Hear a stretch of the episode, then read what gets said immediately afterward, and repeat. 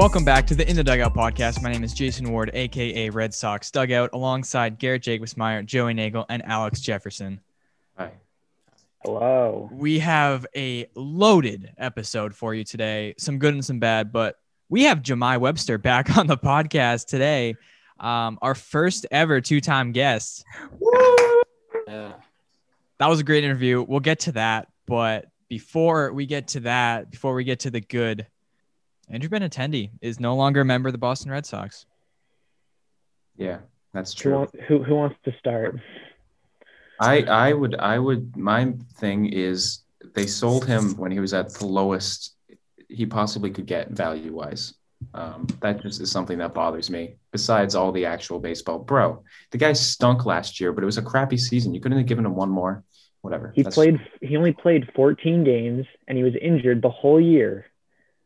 That's facts. Yep. Also, why are we doing a salary dump trade if the whole point of doing salary dump trades is to get under the luxury tax, and we did that? Yeah, we're Where already we- under it, and we why- paid a good portion of his contract too. Exactly. We That was saved- only worth six point six million, anyways. when you think about it. With the guy that we signed for three million, we only saved like 800 grand by trading away Yeah, a, I'm- like someone with so much potential. look, Chaim Bloom is a smart guy, which is why I think he should be smarter than this. Like, I understand what they're trying to do. It would make sense to me if Andrew Benintendi had a great year last year, or at least played more than 14 games, but he didn't. And you're trading him at his lowest point ever in his career. That doesn't make any sense. It's not a logical move. I understand that you want to trade one guy for five guys. That makes sense. You build depth in the minor leagues, but Andrew Benintendi wasn't the right guy for that, or at least not at the right time. You don't sell low. That doesn't that that's not a logical thing to do. He's had good years in the majors, and then last 2019, he it wasn't one of his best years. He was not that great. And then 2020, like we all saw it, he probably had like two hits or something and then was injured. Like that's not the point where you're like, okay, I think it's a good time to trade this guy. If you really want to trade him, give him until the trade deadline this season, then trade him because then he has some time to build up value. You can't really get any worse than 14 games with like a, a 100 average or whatever. You can't get much worse than that. So give him some time to build up some value. Then you can trade him if you really want because then he has a higher value. You're not selling low there. It doesn't make sense to me why they chose now to trade Andrew Benintendi. I guarantee you they could have traded him at the at the deadline and gotten the exact same package they got. if Or not better. more. Yeah. Exactly. Because they're banking Like, on I'm- that. The Royals probably would have paid higher too if they were trying to make a playoff push. And it was like the Yeah, and- mid-season mark, and they were like kind of teetering on the outside of that wild card spot. Like, And that's if you're committed to trading Andrew Benintendi. But there's no reason why you should have even traded him. Like there's no reason why that should be a need. Like again, I understand the trade one guy for five players, but who would you rather have? One guy who is the former number one prospect in all of baseball and is still 26 years old and can still break out and be an all-star type player, or five mediocre guys that half of them may never see the majors. Like eh, we I know baseball is a business and this is a business type move, but part of being a business is keeping your customers happy. And in this case, it's the fans. And trading away your best players, trading away the fan favorite players may work in a, a place like Tampa Bay, where they have like 13 collective fans.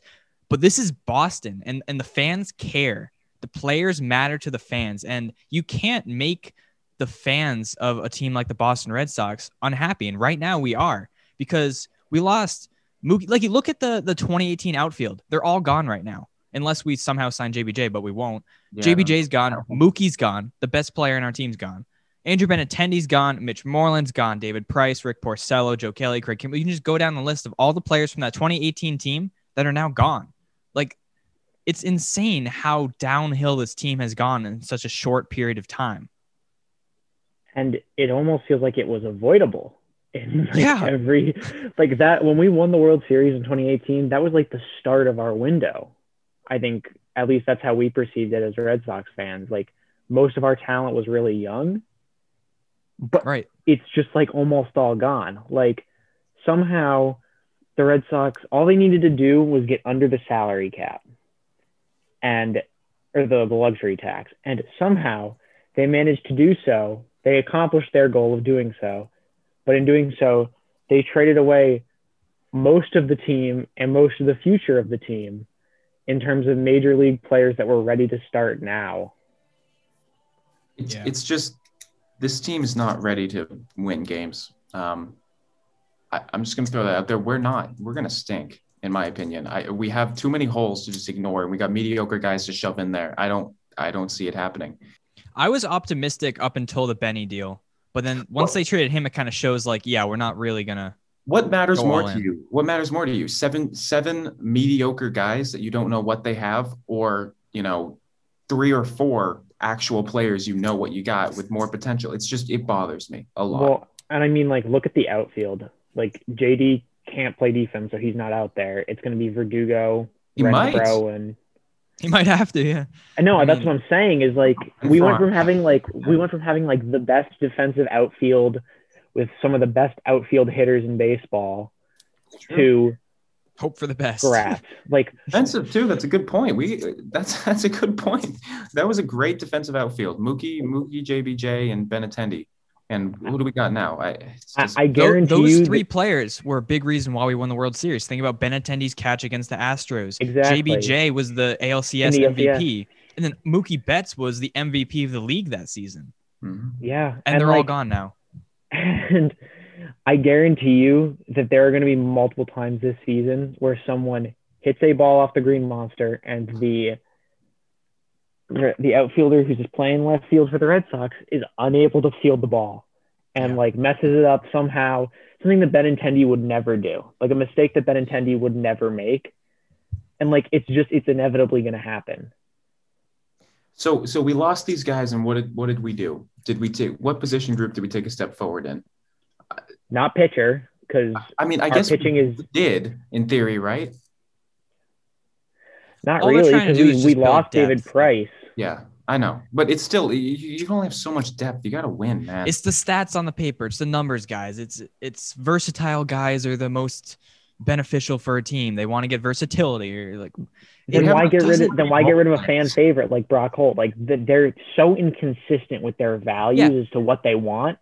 Like they want utility guys, but they get rid of like the heart and soul of the Red Sox organization for the past four years. like I was saying before, the fans matter. What the fans want matters. It's not just about the stats and the numbers. You need players that have like popularity in the city and on the team. It's not like Benintendi was just popular. He was a solid player with a lot of potential. Like 2018, he was great and he almost made the All-Star game. And what really bothers me too is the the point where Benintendi started going downhill was when he put on all that bulk, when he started lifting and trying to build himself up. And what I've heard from reporters this offseason is he shed all of that this offseason. That's all gone. And now he's back to the good player he was in 2018. He says that he feels like his swing is back. He feels like he's in a good spot now. Like Peter Gammons tweeted out after 18, Benintendi lifted, got big, lost some of his hoops athleticism. This winter, those who have seen him say he's back to that athleticism and his natural swing could be a major piece for the retooling Royals. He knew that he sucked last year. He knew that he needed to be better, and he figured out the reason why he was declining. And he changed that and got back to the player that he was when he was a top prospect with tons of potential. Well, He's only 26 years old. It's way too early to give up on that kind of player, especially when he put in the work this offseason to get back to that kind of player with potential. Especially when they're on the con- when he's on the contract that he's on. Like Yeah, it's not like he's a free agent at the end of the season. Yeah. And it's not like he's getting paid $20 million. Exactly. He's his contract's cheap. He's insured for like two or three more years, and I mean he he's got the only way he can go is up. He's 26 years old. disappointing. Go ahead, Joey. All right, so I I just finished listening to the uh, Chaim Bloom interview with Section Ten, and I still hate the trade. Don't get me wrong, but I get where he's coming from because. Hold on, I'm a little out of breath. I'm gonna need a minute. oh yeah, why is that? Joe? Oh, did you get cookies? Is that why? Oh, there you go. All right, maybe I do have COVID. Who knows? Um, yeah. So I understand where he's coming from because he said like, um, our goal is to create a franchise that is competitive every single year. and he uh, he cited the Dodgers as an example. And the Dodgers, they have a bunch of studs, but they also have an insane farm system. So by stockpiling these prospects, he's um. You okay? I don't know, man. I just ran up. I took the stairs. You got COVID Joey over here. Yeah. Honestly, yeah, yeah. Yeah, man. I've been exhausted all day. I've took two nap two naps. Yeah. Well, like also, I'm gonna say I think Cordero is actually a pretty nice player. Like he has some pop, but also Benintendi has the capability of being, you know, like almost a. DJ LeMahieu type hitter. That's how I view him. You know, Yeah. he's not gonna hit a bunch of home runs, but he's gonna find the gaps, and he's gonna be a doubles machine. especially So- in Fenway. Yeah. I, I, looking at this roster, it's not doesn't make me happy, man. It's not great. We don't have names. We do No. not have names right now, but He, these starting these are the only Renfroe the only two we have. right fielder is a mistake in every which way. There's no way. that- Renfroe was never supposed to be a starter. He was always no supposed to good- be a fourth absolutely outfielder, not. a bench guy, and now he's looking like he's going to be our, our starting right fielder, starting Who's left going to play center? Verdugo's Verdugo. going to move to center because Oh, good. as well, and then and then like are we, I guess we got Sure. Franchy in left or maybe Marwin Gonzalez. I don't know, but but like there is a value to having uh, name recognizable guys. Like that's the Chaim Bloom method is bringing in no name guys you've never heard of, and they have statistical chances of breaking out. But again, like I said, I just feel like that doesn't work in Boston. Like you can trade away these players and you can win 88 games every single season for 10 seasons. But I'd rather win 100 games for one season and win the World Series. Because right now, that's what we're setting up to be is like an 80 something win team Not every single year. optimistic. Optimistic. Like Joey was talking about how Chaim Bloom is trying to set it up so we're successful consecutive years in the future, like sustainable for the long term. But what does sustainable for the long term mean? Like 80 wins every season, third place every season. Oh, I just don't think these. I don't think these guys are guys that you would think are sustainable for long term. They're guys that you would deal away to get someone. That too, they're lottery tickets. I mean, And you they're all- guy like they're all- who you feel confident in as one of those sustainable, you know, kind of guys. But I, I can't think of anyone else. Like, is Kike Hernandez a guy you expect to be your guy for four years? If you're talking about the future and sustainable for the future, a guy like Andrew Benintendi is the exact kind of guy you want And because he's young, under team control, and has the potential to be a really good player long term. And the other thing is, I don't know. I don't know. this team lost all the teams lost so much money from the pandemic. What Red Sox fans are going to want to go watch this team play? Well, they're not going to let us to the stadium, so there you go. Whatever. Take another year. No, I I'm, I know what you're saying, but like down the road, Yeah. like Boston fans love their name values. We love our Tatum's and our Bergerons and our, you know, our Brady's, like our Betts. That's the thing. Like we go to the games to watch those players, the players that everybody knows and cares about. I don't I don't want to go to a game to watch Josh Benedict play. Yeah, I mean, how Put it like many number one selling jerseys have the Rays had? Yeah, I was gonna say the Exactly. same thing. Who would buy a Franchy Cordero jersey? Yeah, I mean, But, What are we doing? You got every you got every single lady in Boston buying Andrew Benintendi jerseys. Yeah. Yeah, that's accurate. yeah, Mhm. my my friend who like didn't like she doesn't care that much about baseball but she loved andrew benintendi and she texted me and she was like why did andrew benintendi get traded and i was like i have no good logical reason for you you want to grow the game. You want to have a popular team. You want to get people in the stands. You need name guys like that. That people who don't watch baseball still know who they are because they have some kind of personality, or like Benintendi had the hair, and he was still a good player too. You need guys that people can be like, I want to watch that guy play. Let's go to the stadium. Or I want a guy. I want to buy that guy's jersey. Like that's still very important. The fans uh, are a big part of a team's success. Like obviously the players are a big part because they're playing the game, but having crowds in the stadium, having fans cheering on these players and supporting them is huge.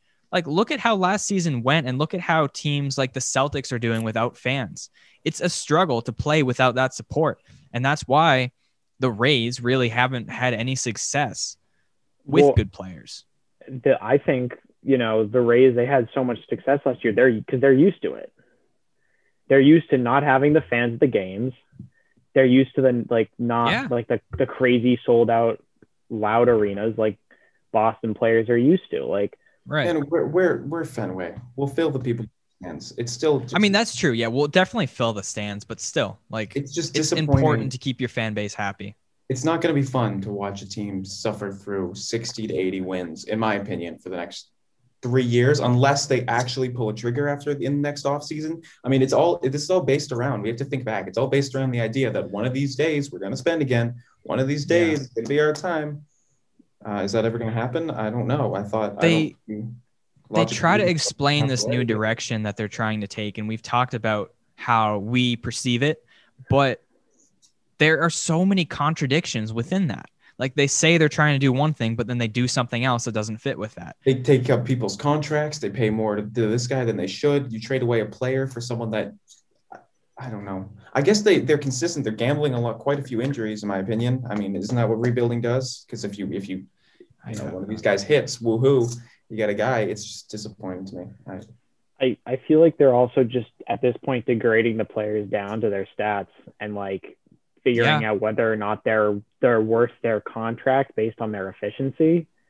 But I feel like they're only looking at like a small sample size in terms of like maybe in Benny's case, I feel like they were only looking at like the last year.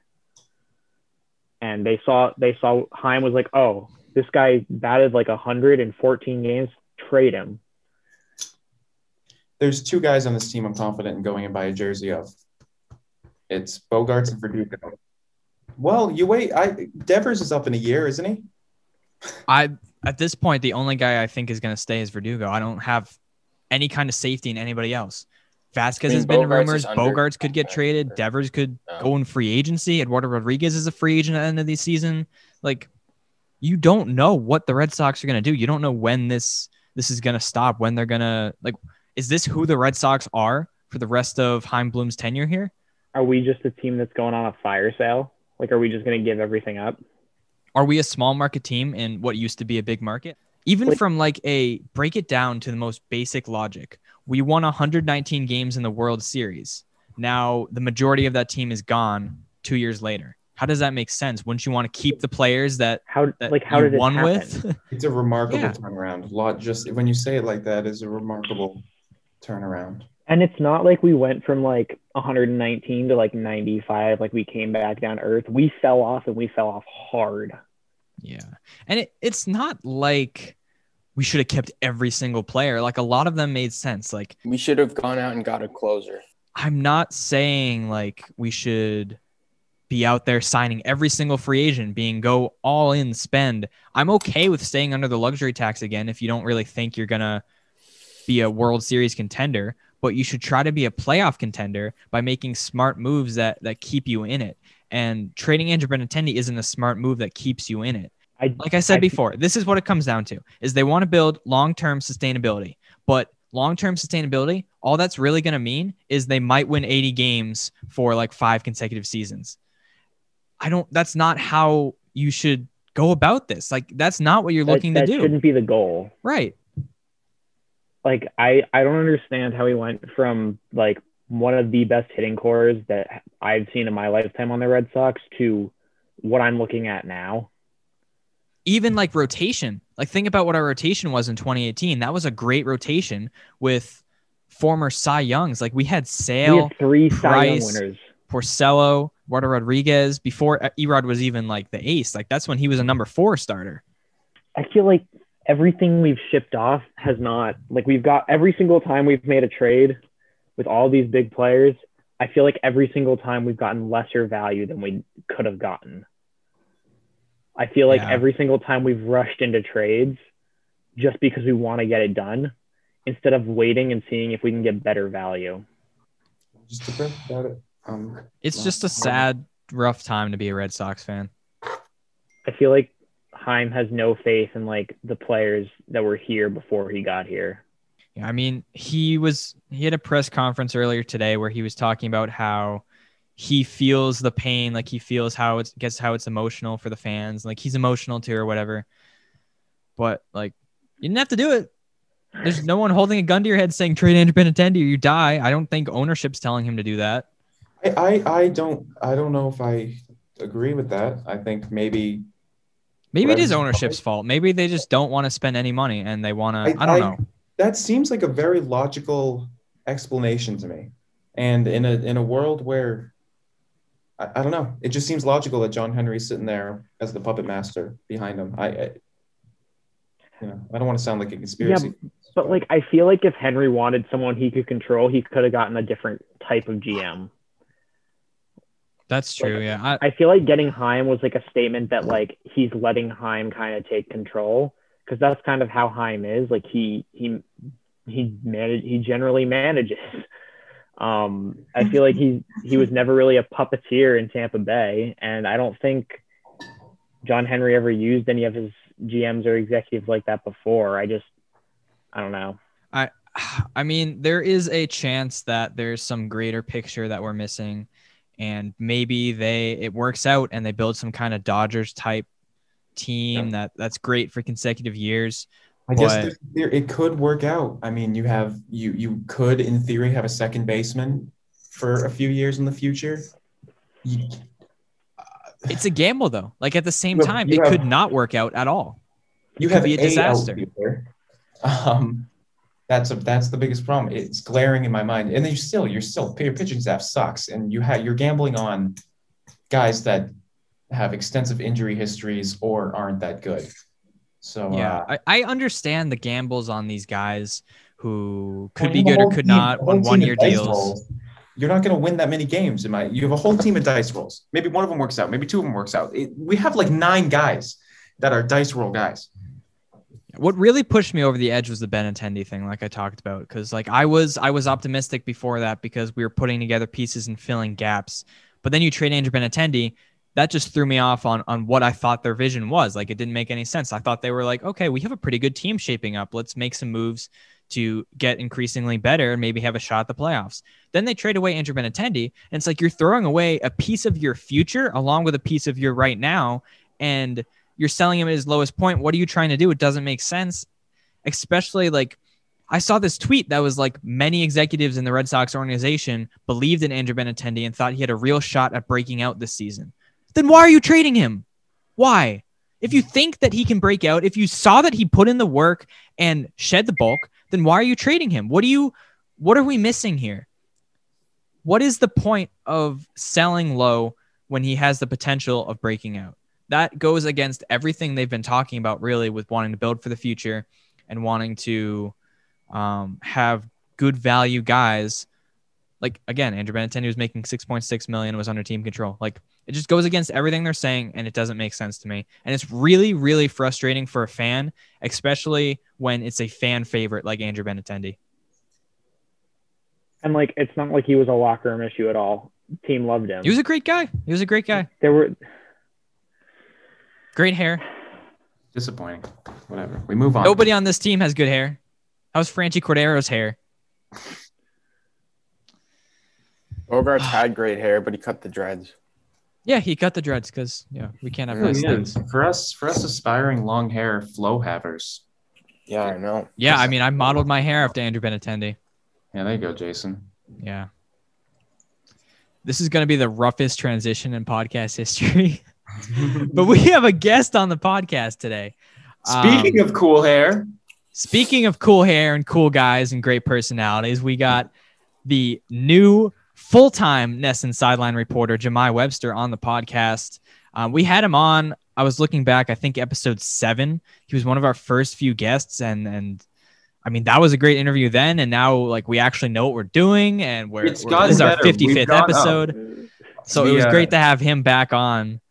Um, and it's great to have him on now that he is the the full time sideline reporter. You're going to see him out there every single. Well, you'll see him somewhere. I don't know if he'll be out there, but he'll be reporting for every single game. He's going to be the everyday guy now, and so you get to hear from the the guy you're going to be seeing on your TV every Red Sox game now. So without further ado, let's jump from the bad to the good. Here's Jahmai Webster. Whoosh.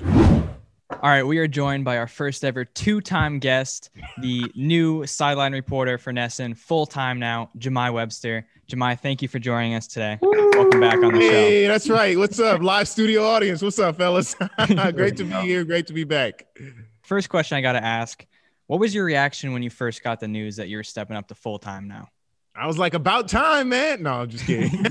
no, I was like, I was actually, I mean, it didn't really feel, to be honest, it didn't really feel like, you know, something out of the ordinary because as you guys know, like I really have been doing it since the 2017 season. So now having these games added on my plate, it just felt like the natural progression. So I'm definitely excited, super pumped to be doing it.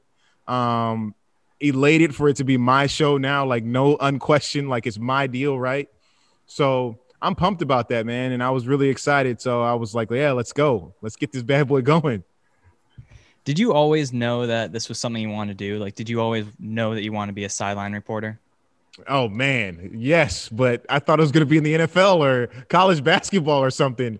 Never in my wildest dreams did I think that it'd be for such a historical franchise like the Boston Red Sox or in Major League Baseball for that matter. I mean, let's keep it real, right? I didn't see anybody who looked like me doing sidelines. And I try to do this history really.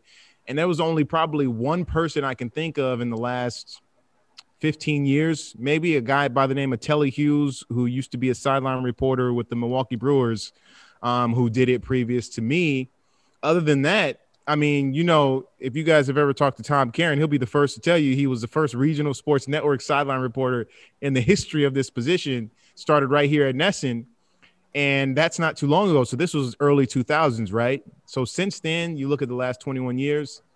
This not really. I didn't really have like a, a barometer or somebody to look to to be like, oh, that's what I want to do. So, yeah, this is it, it's all kind of coming in stride. Something that has caught me by surprise, but man, I'm walking in it now, so I'm grateful. When you found out the news, uh, what was that like? Was your phone blowing up? Were you getting text messages galore? Yeah, definitely, man. If you guys remember uh, when this happened, it was on a Tuesday, and Chad Finn from the Boston Globe had sent out the tweet, and it was like somebody had opened the floodgates. My phone was pinging nonstop. It was just ridiculous. And um, from there, like I'm getting calls, I'm getting texts, I'm getting you know Twitter uh, chatter as well, Instagram, whatever, what have you, whatever social media. People even going in Facebook and trying to contact me through there and just saying congratulations, like we're, we're super excited for you and all this stuff. So yeah, it, it kind of blew up my Tuesday, man. It was like I just woke up in the morning having some oatmeal and toast, and next thing you know, here we go. the whole world knows my secret. was that was that tweet the first time you knew? Did that open up? Uh, no, no, I, I knew previously because we had conversations. So um, I re-signed here at the network. Like my contract had come to a to an end, so it was conversations about it. It was more so just continuing the role that I had previously. So it wasn't like you're going to be the guy. It was just like, yeah, these are going to be the tasks that you do. You're going to do some Red Sox games, this, that, and the other. So I knew it was on my plate. And then once Guerin left, it was just like, well, I wonder who's going to be now. Nobody really formally told me like, hey, it's going to be you.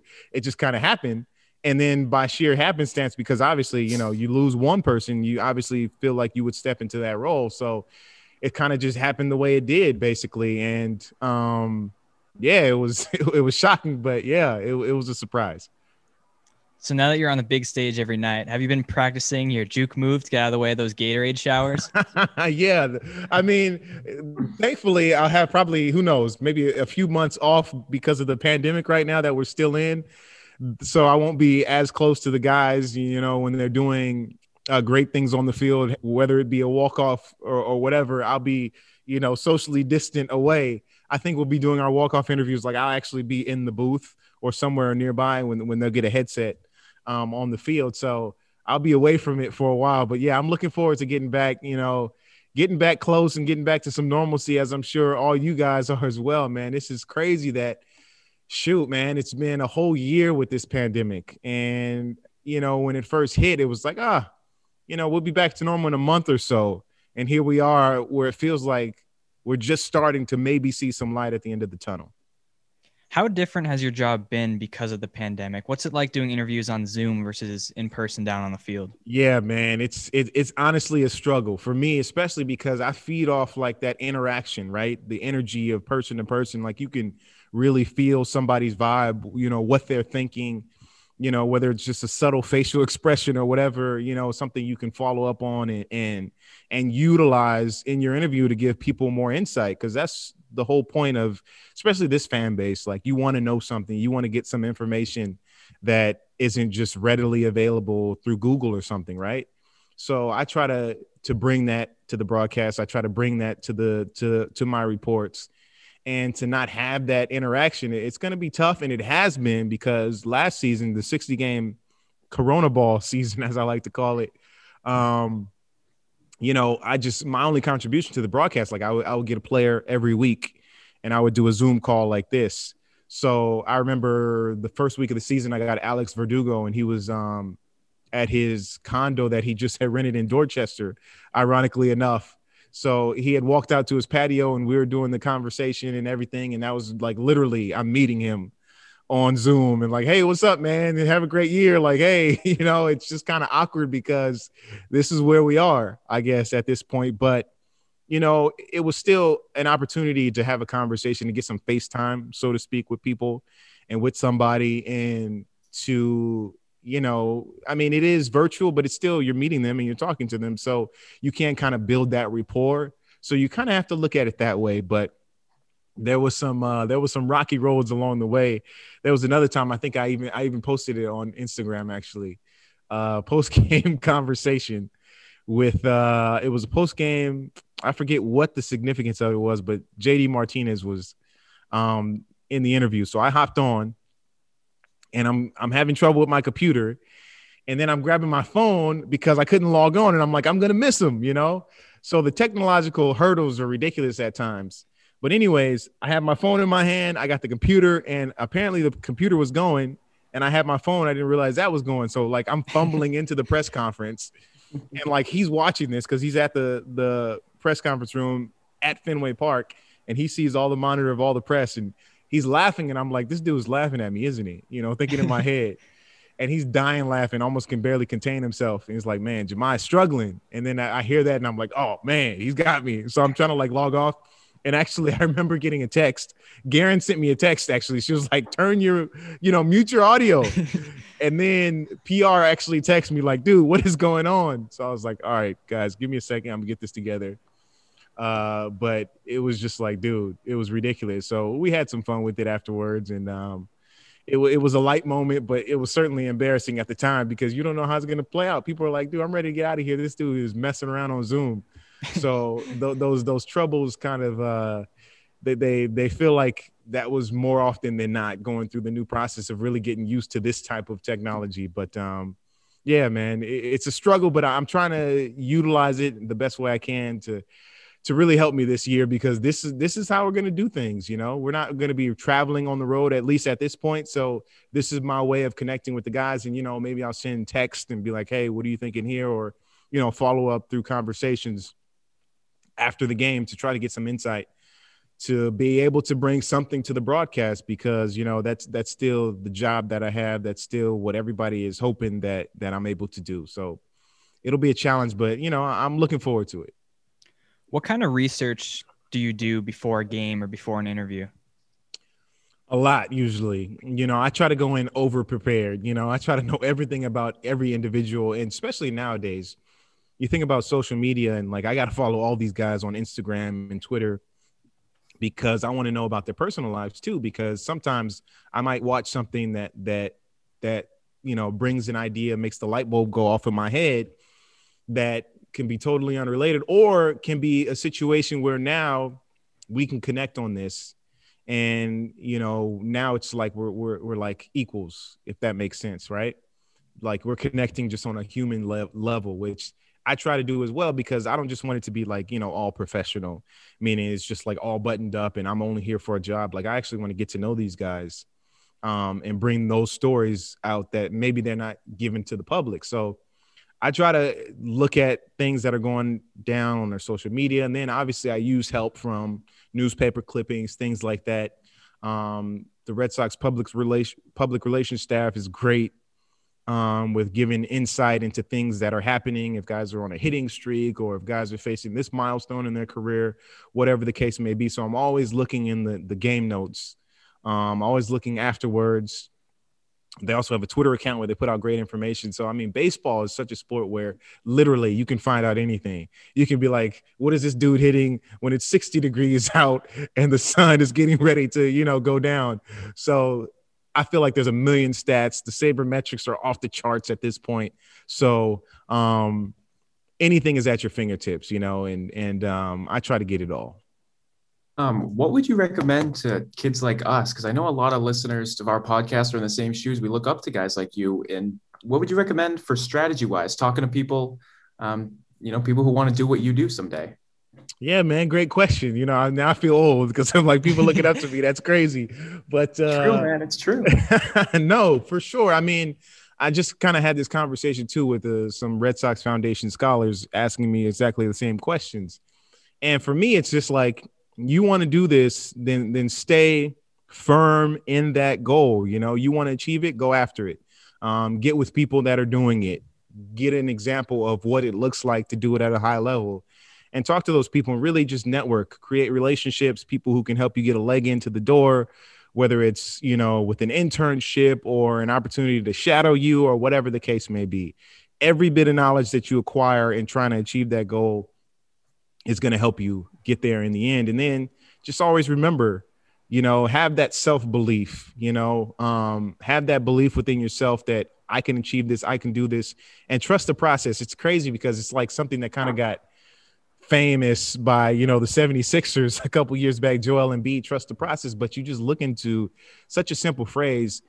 And so many people want to get from A to Z just so fast, but there's steps in between, you know, there's life lessons that are learned there's opportunities where you make mistakes, you know, and you learn from that.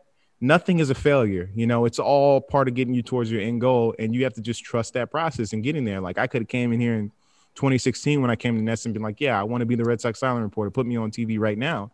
But that wasn't the path for me. You know, I, I was the 1A, so to speak, you know, the backup, the guy who's filling in a few games here, a few games there. And then um, I think it was a 20, it was 2017 season. Guerin got some injuries. She went down. She got in a car accident. So I did a, a, host of games, like so many I can't even really recall. But that was giving me the experience that have, has led me to this point. I feel like, you know, if I was in a situation where I was coming in brand new and I was just stepping into this role now, it would feel a little bit overwhelming. But I'd I've had a taste of it, and I know what to expect. And now I just got to go through it. So I'd say trust the process of what you're doing and live in that. You know, don't try to skip to the future so fast. Just enjoy the moments that you're in because they get greater and you appreciate them much more when you achieve a goal like this.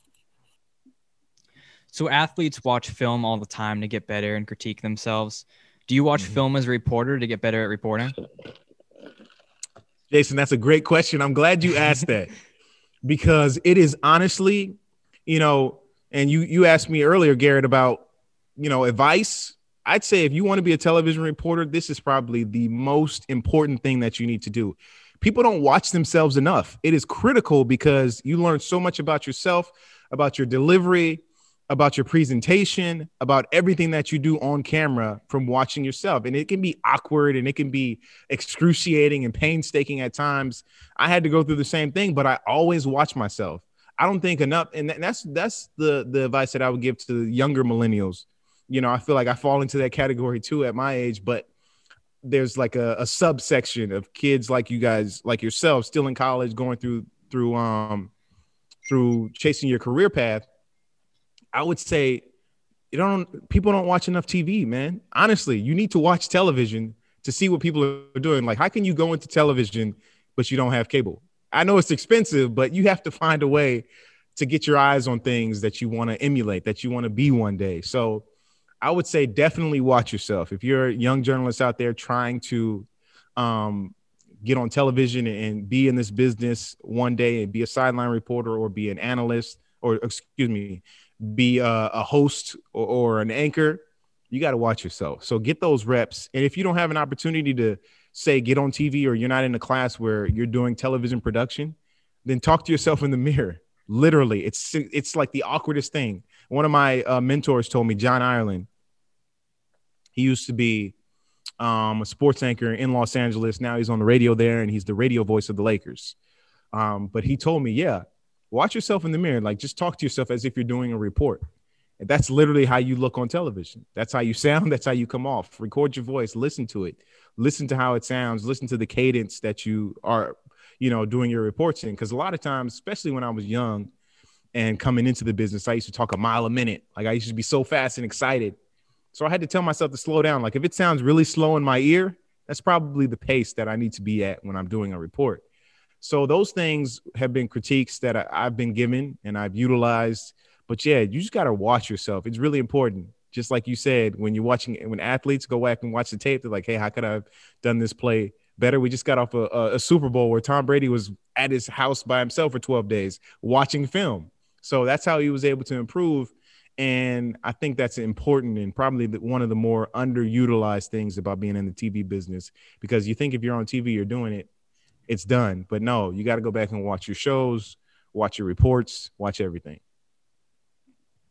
take us through like the 30 seconds right before you're about to go live on air with like a stand up from the sidelines. What's going through your mind there?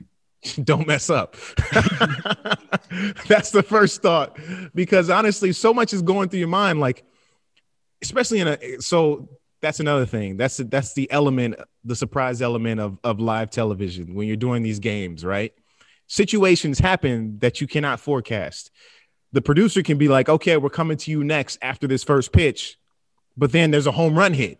So then you're delayed a second more, you know, and the guys are talking about it, talking about, oh, JD just hit a home run over the Green Monster, went 600 feet, yada, yada, yada, whatever they're talking about. So it's like, okay, does my report now fit with what's being said? Because I don't just want to hop in and be, you know, talking about the pitchers when something like that has happened, right? I want to be kind of continuing the conversation, right? And that's the way I look at my job because it's like, all right, so three people are having a conversation about the color orange, and now I'm just going to interject and talk about purple. No, that's not what you want to do. You want to kind of stay on the path. So I'm hoping that whatever I'm talking about still fits the narrative of what's being discussed. And then I'm also hoping, you know, that that they get to me. But there's that element where again, anything can happen and it can change the course of the conversation or it can make you, you know, go in a different direction. So usually I'm I'm I'm I'm thinking like, okay, here's my chance. This is what I want to say. I write down a few notes, and with me, I never really just write down verbatim of what I want to say. I give myself bullet points. So, for example, let's say it's Xander Bogaerts. Um, we're talking about um, the fact that he's been so good at the plate or something like that. So I'd say, you know, bogey, 10 game hitting streak, batting 300 during this stretch, um, and then I'd have a note for, say, Tim Hires was like, yeah, he's doing this because he's patient at the plate or he's he's taking more pitches, whatever. I I, I try to throw in an element um, from one of the experts. So I would just write down these three things and then I let my mind formulate, just like I'm talking to you guys. I come up with the ideas in my head as I'm going along. I guess that's probably one of the um, things in television that you get better with time because you know certainly early on in my career I couldn't do that and try to have conversations as I'm trying to talk and explain something. And then I got the producer in my ear talking to me. So there's a lot that goes on in the TV broadcast behind the scenes, but that's something that I try to do um, in those reports and, and try to um, get my thoughts out and make them sound clear and concise and easily digestible. So those are probably the things going through my mind 30 seconds before they're about to come hit me and, and me provide a report on the air. But it's also you know adrenaline and and you're feeling the rush, especially when there's crowds there. Um, even, even when the, when it's not actually because you know that it's live, you know that you get one shot at this. So there's that pressure that really a lot of people. I think myself, I thrive off of that, um, and that that helps me remain hyper focused on what I need to do and really enhances, um, I guess, my my mental aspect of the game as well. What's it like when something does not go exactly as planned? Were you always someone who could roll with things, or you know? yeah, I think so. I think I've always been able to roll with the punches, but at times when you mess up or like you're stumbling, or like you stutter and you can't get a word out, it feels like the whole world is crumbling down. It feels like the whole world is coming to a close and everybody's looking at you and pointing like you, you, you. That's what it feels like. But it, it, it that's another thing that I learned, I guess, in my career as well. You know, because if you mess up, you keep going. And then when you go back and watch it, as we've been discussing, you watch the tape, you watch your hits, you watch the reps that you've been taking it's never as bad as you thought it was. It never really is as bad as you thought it was. I mean, there's been some epic mess ups. It really never is as bad as you thought it was. So, um, in that moment, it feels like, oh, I just messed up, man. I want to be better. Um, but you get to practice the next day, and now, especially this season, baseball's every day, man. I can if I have a bad day, I come back the next day and try to be great. So um, it's the same way the guys approach the game as well. You know, trusting that process and following through with it, and you know, putting in the work. Really. So is there like a back and forth between you and the producer? So if there's like something you want to say, would you talk to them and you know say like I have this nugget, you know, can I like tell everyone or do they come to you and they're like you have 30 seconds come up with something? no, that would be that would be tough if they did the latter for sure. It's definitely a constant conversation. You're in constant communication with the producer. Like you may come into a game where you're like, "Hey, I got these four things that I that I'd like to get into the to the broadcast. And they're like, okay, cool. We'll try to get it in at this point, at this point. So you're constantly talking. And if something comes up, like for example, I used Xander earlier, like say he is on this great streak. He's, you know, he's on a 14 game hitting streak. Um, his next hit it can be 15. Say that I talked to him pregame and he talked about his process, about how he's been in such a good, good, good groove. So the next time he's up to bat, I might say, Hey, I got that Xander story here. I like to get it in. They're like, okay, cool. After the first pitch, boom, first pitch happens. I get it in. Hopefully he continues the streak and I don't jinx him, but that's kind of how it works. It's it's a constant communication with the producer. They try to put you in a position where you can also be successful. They don't want to really surprise you with anything and and they don't go to you just kind of off the cuff unless it's something where maybe there's an injury on the field or something happens that you only have the vantage point of. I remember this must have been two seasons ago. Um, it was a Sunday, I believe, one o'clock game. Eduardo Rodriguez was pitching. It's when he had that collision on collision on first base. He ran into, I think they were playing Toronto. If, I, if my memory serves me correct, I have to go back and look because I'll become obsessive over it if I don't get this right. But um, he ran into the runner and like tried to avoid him and like bust his knee. So he was like basically it, it, was looking like it can be a season ender or something more serious. And I had this right in my view, like I was literally right there, saw it. So when they when they were talking about it, I was like to the producer, yeah, I, you know, I had a great vantage point in this because they were guessing basically what they thought it could be. Like it was a twisted ankle or whatever. I was like, no, it's his knee. He jammed it up, you know. So I was able to provide that um, to the broadcast because that was something that only I saw because I had the vantage point. So just being that fourth voice in the broadcast, you know, you can add elements like that to make it make it that much better. I mean, you mentioned you're the fourth voice. What's it w- like working with guys like Dennis Eckersley and Jerry Remy, Dave O'Brien, these broadcasting and baseball legends? Man, it's amazing. Honestly, these are true Hall of Famers in every sense of the word. And I mean, with Eck, he's a literal baseball Hall of Famer. so I mean, the guy is it's incredible, man. It's honestly a dream. I have to really pinch myself because I know his athletic accomplishments. I know what he was able to do with the baseball throughout his career with various teams that he's with. So to be able to be working with these guys every day and get their baseball knowledge, especially, I mean, OB was calling World Series when he was like in his 20s. It's ridiculous.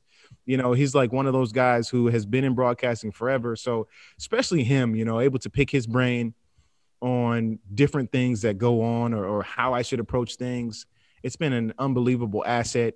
And then the RemDawg, he's just great, man. He, he's he's got so many stories because he's so entrenched in Red Sox Nation and this organization and what it has going on. So all three of these guys have been an asset throughout my career, and I just enjoy working with them too. Like we have a good time. So you know, I don't want it to ever feel like working with these guys. It doesn't and we're getting paid to you know call games and you know give insight into Red Sox broadcasts. It's really one of the best jobs you can ever ask for. What kind of um, behind the scenes access do you get with the team when you're traveling with them? Like, are you on the plane with the players? Do you get to see how they interact with each other? What kind of behind the sto- behind the scenes stories or insights do you have from that? Yeah, so during regular times, yeah, I'm on the team charter flight. I'm flying with them. I'm staying in their hotels as well. Um, basically, a lot of times, I mean, you go on the road and they think that I'm a player. Like I'm walking into the hotel, people try to get my autograph right at the uh, you know entrance of the hotel or on the sidewalk. I remember that was the case in Philadelphia. Um, we were there a couple seasons ago, and you just walk out and like all eyes are on you, and there's people standing out there trying to get a glimpse of Mookie Betts at the time or or whoever, and they think that I, am one of the the ball players because I still, you know, fit that that that um that age group, and you know, I look it, I guess, athletically. Um, not to toot my own horn, say that, but uh, but yeah, so basically, you know, you're like one of them. It really is like being in the major leagues. And for me, it was one of those things where when I was like, I want to pursue a career in, you know, broadcasting, a career in sports, this was kind of one of the goals of mine. I was like, if I can't make it to the big leagues, if I can't make it to the NBA, if I can't make it to the NFL, I want to be as close as these sports, up closest to it as possible. If if I'm not going to be one of them, right?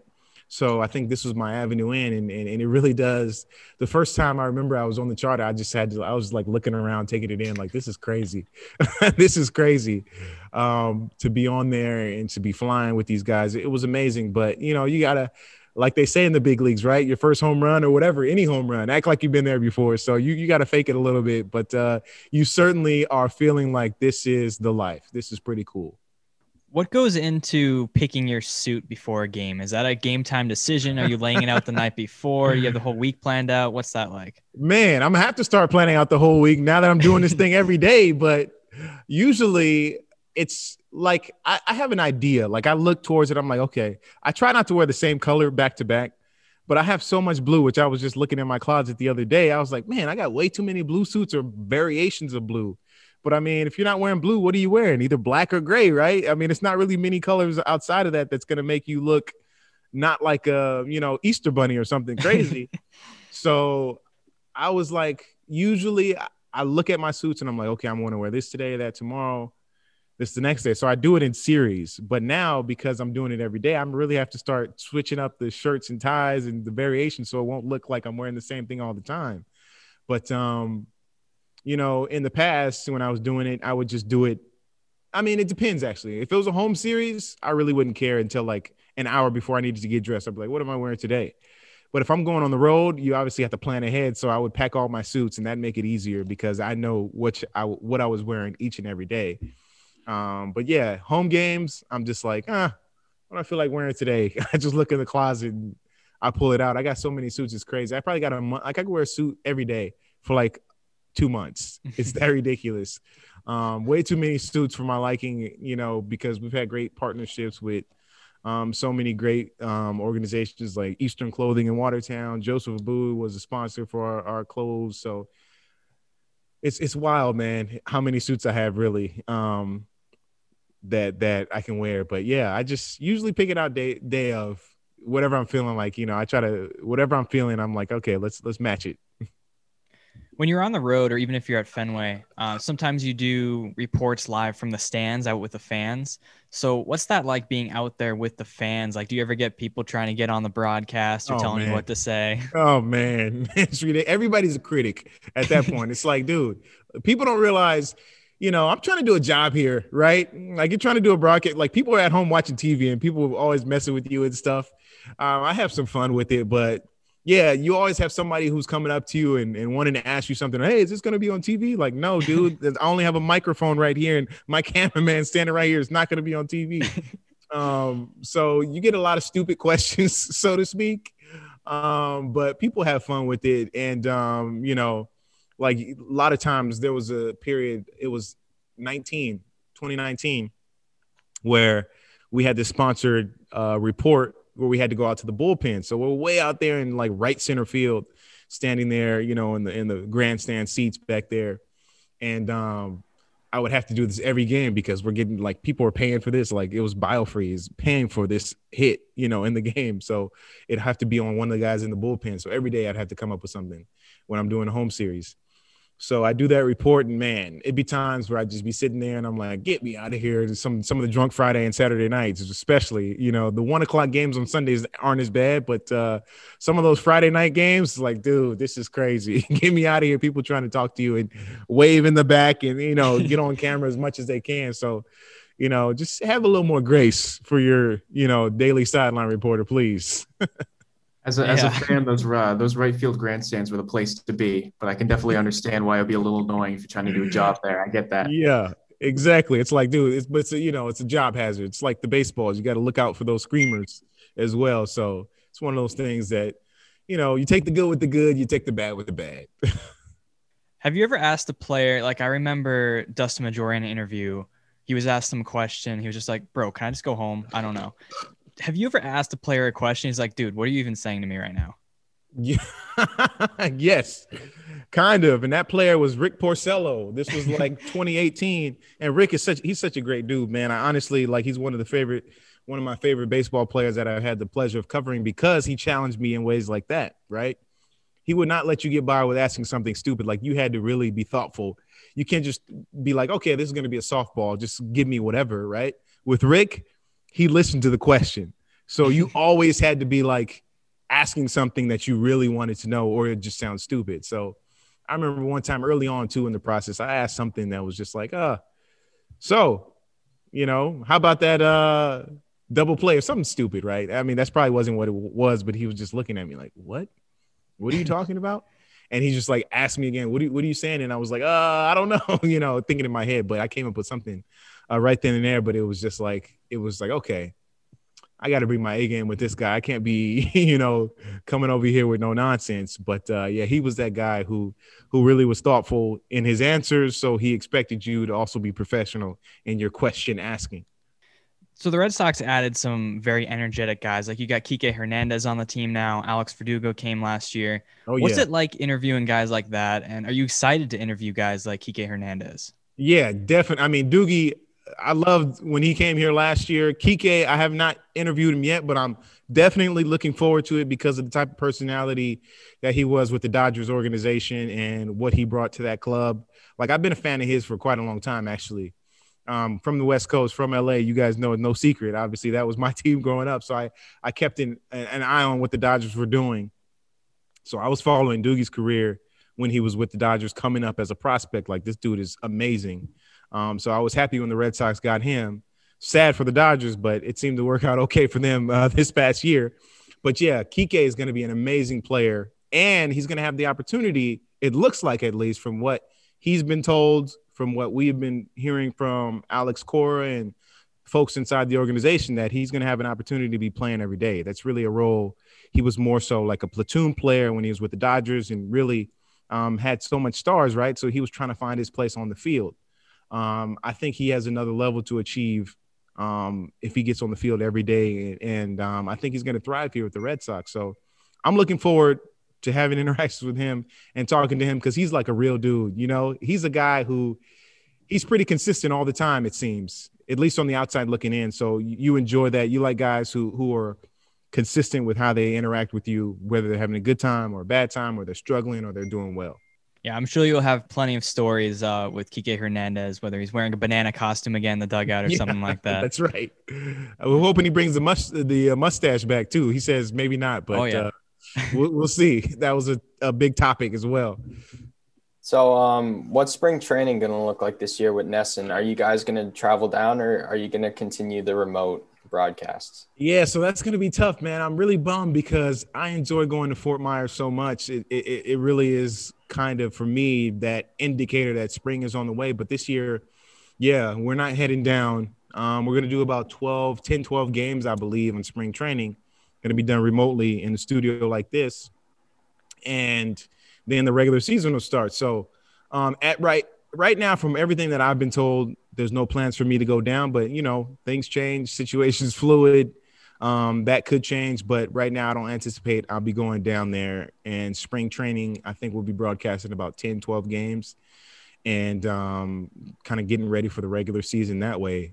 Um, you know, this pandemic has changed everything. I mean, it's it's had its it's it's you know had its moments where it's brought great opportunities for innovation, but it's also things that suck that you that you enjoy, like going to spring training and being around people, being at a live sporting event, and enjoying it that way. So. Um, you just got to take the good with the good, bad with the bad, I guess. But yeah, Zoom. I mean, this is great, right? Like we would be able to get together. Otherwise, you're able to have a show like this and do awesome things. And you know, it, it's kind of one of those things where um, the technology right now has made it possible where we don't have to go down there. And it's a money saver. This still is business, you know. NESN is in the in the in the the the business of making money just like the Red Sox and everyone else. So um, right now, everybody's looking for ways they can save. All right, last thing I want to ask you: What's Jahmai Webster having for breakfast on game day? classic, man. My classic oatmeal and toast. I keep it simple, pretty bland. I'm pretty vanilla when it comes to breakfast, because especially because, you know, I'm I'm like just nervous or not nervous per se, but just like anxious, looking forward to the games, looking forward to, you know, going out there and working. So I try not to eat too much. After the game, though, I'm starving. I'll eat whatever I can, whatever is in sight, really. But I just have a classic breakfast, man. Try to keep it light, you know, nothing too heavy to keep me sluggish or anything. Um, especially, you know, when the schedule starts changing because you go from like Friday night, seven o'clock game, and then then you have a Saturday, four o'clock, and then Sunday you're playing at one. So it seems like the time is getting lesser and lesser. So your sleep is really thrown off. So you you want to be able to to have something where you know you can still move about the way you need. But yeah i keep it light. I keep it classic. Maybe some cereal maybe eggs and toast if i'm feeling sexy. But other than that man i keep it light. Yeah there you go. I, I wrote, like that. I wrote this down like five minutes into the interview. Uh, what's what's your dunks order? What do you got Oh man, oh man, here we go. this is about to be classic. They're gonna call this Jahmai Webster pretty soon. Dunk's gonna be baby after this. But no, this is just uh regular medium original blend iced coffee, man, with hazelnut swirl and three sugars and almond milk. You gotta have the almond go. milk. There you go. Hey, sponsorship opportunity, maybe we'll we'll put that out there for you. yeah, let's go. All right. Well, thank you for joining us again, Jahmai. Good luck this season. Congrats on the new gig. Excited to see you out there every game now. Yeah, man. I'm looking forward to it. Appreciate you guys' support. You've been rocking with me since day one. So it's all love, man. I'm looking forward to it too. Thank you. All right, well, thank you very Yeah, much. Thanks, Jahmai. All right, you guys take it easy. All right, glad you enjoyed the interview. We're back, and we're here to talk about my boy, the Sawman. Sawamura. Yeah. Okay. Um, before we get to him though, that was a great interview with Jahmai Webster. Big uh, big thanks to Jahmai for coming on the podcast. If you're an aspiring baseball journalist or anything like that, that was a great interview for you. He he had a lot of good tips and pointers. Um, and one of the biggest things that I took away from that is watch yourself. That's what the athletes do to get better. They watch film. Look at JD Martinez. I I like I asked him that question because I legitimately didn't know if that's something they did or not and it, it was cool to hear that that is something they do and that that's a big part of how they get better so um, it was a great overall interview with Jahmai. Um, love having him on, and I'm excited to see him out there every single game now. and I know I know a lot of our audience are people interested in that, interested in sports careers, young guys like us, um, and stuff like that is extremely helpful. You saw the uh, if you go back and listen to that first interview, you will see wild improvements in the production quality of this podcast. That's right. well. That's right. So yeah, it's I think it's really good and helpful in that way. Um, if you want to see some of the video from that, I will be posting a um, highlight video on our YouTube in the Dugout Podcast on YouTube. Um, didn't do that yet, but it will happen at some point and will be up there. I'll also be posting clips on our Instagram Dugout Podcast. Um, so be on the lookout for those. And uh, as we just mentioned, uh, the Red Sox made some moves, and we got we got our guy. No, no, no. Joey got his guy. Joey got I got his my guy. Yep.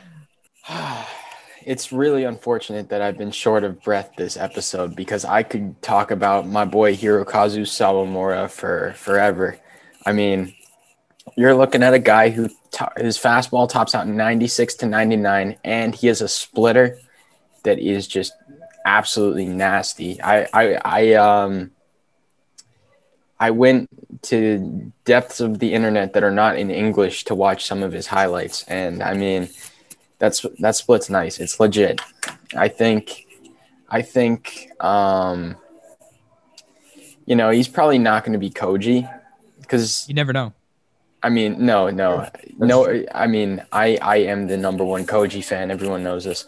I hold Koji on a pedestal higher than like anyone. But I feel like he could be a very nice Okajima type player, someone who, you know, like he's going to be nails out of the bullpen. Real nice setup, man. Looking forward to it. I mean, this guy was definitely on, on Joey's radar, as you can tell. Mhm. Um, but he wasn't really on mine. Like I saw the rumor, I was like, okay, I don't really know anything about this guy. I didn't really pay any attention to it. Then when we signed him, I was looking at who he is, and he posted a 296 ERA and a 118 whip in his career in Japan and had like a one point something ERA last season after a trade. And I watched some film of him pitching, and this dude is nasty. He's got that fastball that Joey talked about that can hit like 98, 99. And then he's got the nasty splitter. And I think he could actually be like a, a legit piece of this bullpen. If everything works out, he seems like he could be pretty good. And if he's not, it's just a two year deal with 2.5 million. So That's the one thing I'll give I'll give the Red Sox credit for. You know, we're signing guys for short terms for not a lot of money. yeah, You they give us a small little move to be happy with, and I rip our hearts out. Um, but here's here's a small little move to be happy. Yeah, I like him. And Can't he be, is the future. can't be no downsides really. I mean, sure, he is the future. He's 32 years old, but he's the future. Did you see on the Japanese newspapers they treated No. him like, oh, dude, he was I don't on the just front. at he was- Japanese news. He was on the front. uh, He was on the front page of all these Japanese newspapers. like, it's like Hirokazu goes to America or whatever. It like they treated him like it was LeBron James. Like this Maybe was he's the the, decision. LeBron James of Japanese baseball. Who No, he, he's the LeBron James of Japanese baseball bullpen pitchers. Who are right-handed and throw splitters at age 32. Yes. Um, yeah, but we loved having him here. Yeah, that should be fun. Um, I love splitters. It's one of my favorite pitches. Me too. throw one? Can you throw I one? could not throw a splitter. I Yeah. I didn't I really I can't get my understand it. Like you just kind of like split your apart. fingers. I, yeah, It I hurts. can do that. I, I can't even throw a curveball, but I remember in Little League long time ago, first time I ever learned how to throw a curveball. First year in the big diamond, I struck Joey out with one. I don't know if it curved. that wasn't hard to do, to be it. fair. Yeah, it may not have curved, but Joey did strike out because of me attempting to throw curveball. So yeah. Yeah, I, I saw this pitch I'd never seen before. Oh yeah. Yeah, I was expecting curveball, and then this slop just comes in, and I'm like, wow. I, I, I was I was so I was so taken aback by it. I was I just watched it go past me. Yeah, it He was, was not like- a high quality pitch, but it got it painted that inside corner, and I, I don't know if you swung or not. I don't really remember. I just remember you being disappointed. Nah, I, I bet I bet I bet you paid off Bob Swan before the game. Bro, Bob Swan hated me. He ripped me from beating Jason's ass in the Yo, championship. you know game. what? Crook sick at low home. key could have been the could have been the umpire for that game. Shout out Yeah. Crook. It's definitely a possibility. Uh, Crook probably would have understood how you can slide a left hand under the catcher before the ball hits the back of your, you know, the, your back. But Yeah, but the thing is, you have to touch the fought. plate before the ball touches you in this Yeah, glove, and yeah. you didn't do that. probably so. Crook probably understands that when you do a head first slide, it's not your head that's touching the plate. You can, you know, reach your arm out. And when you have a six foot Mm-hmm. tall person, you kind of can reach and touch the plate. And that's kind of what I did. But apparently you are just biased and wrong. So Well, whatever. you know what? didn't mean to rehash, bro. I didn't mean to rehash, but Well, you know what? SeatGeek is the best ticket provider out there for all sports, concerts, shows, and more. They make buying tickets easy by grading every ticket price so you know you're getting the best deal. And they provide a view from your seat so you can get the perfect seats to any event. Plus, you can get $20 off your first purchase with SeatGeek by using the promo code DUGOUT. That's D-U-G? U G O U T.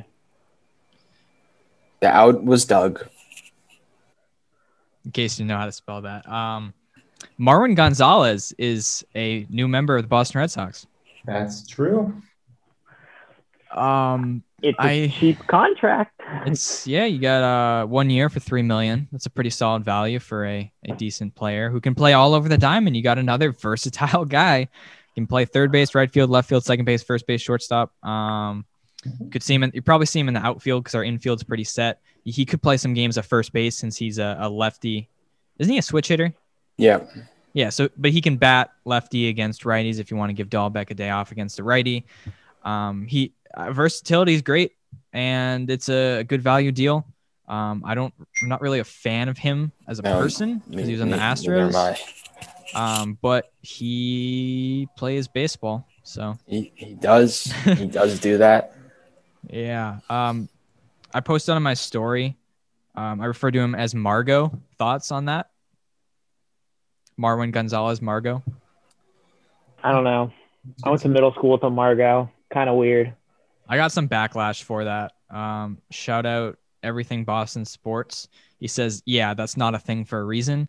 And I said, "Hey, I like it." And he says, "Congratulations, no one agrees with you." So We'll we'll Wow, that's mean.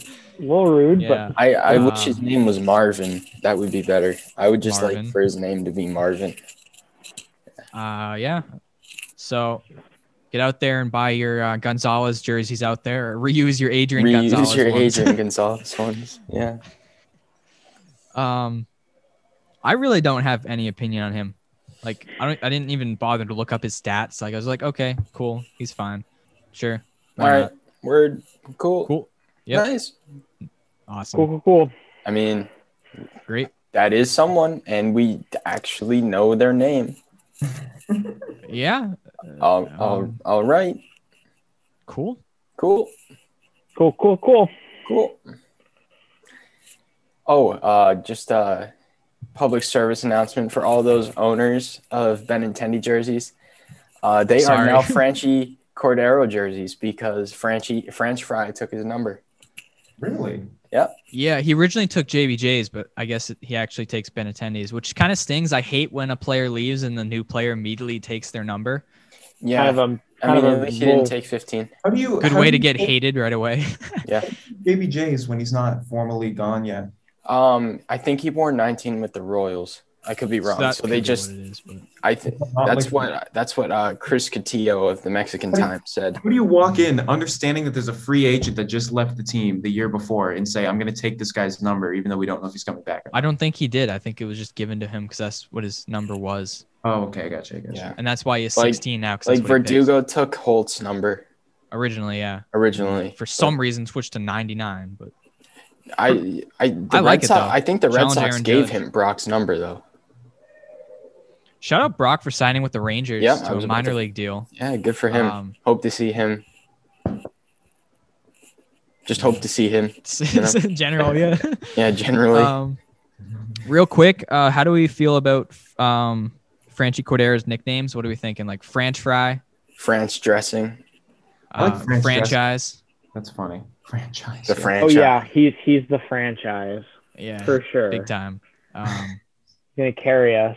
core, Darrow, like he's the core of our team. Oh, oh, I like Yeah. franchise core.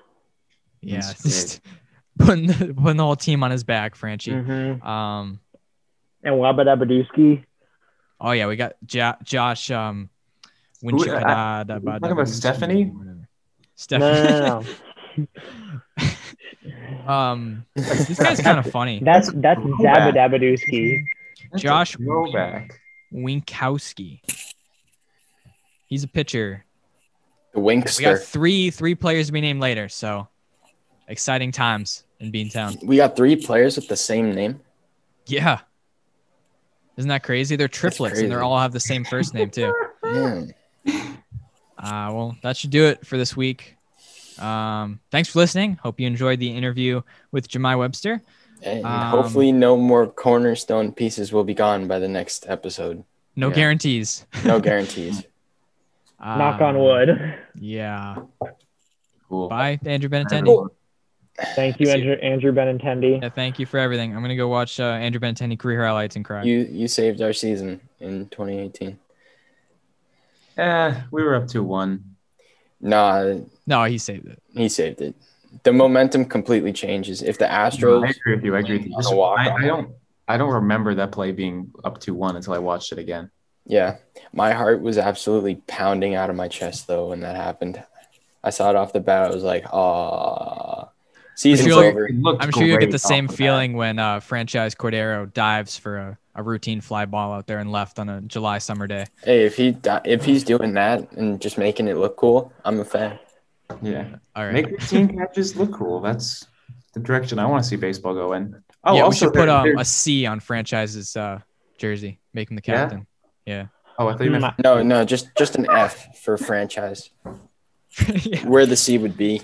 In, Yeah, no, no, instead of Boston, he should just have franchise across the front of his jersey. He should just have no. He should where it says Red Sox. It should just say Franchy Cordero because he is the team. That's he right. is the is the team.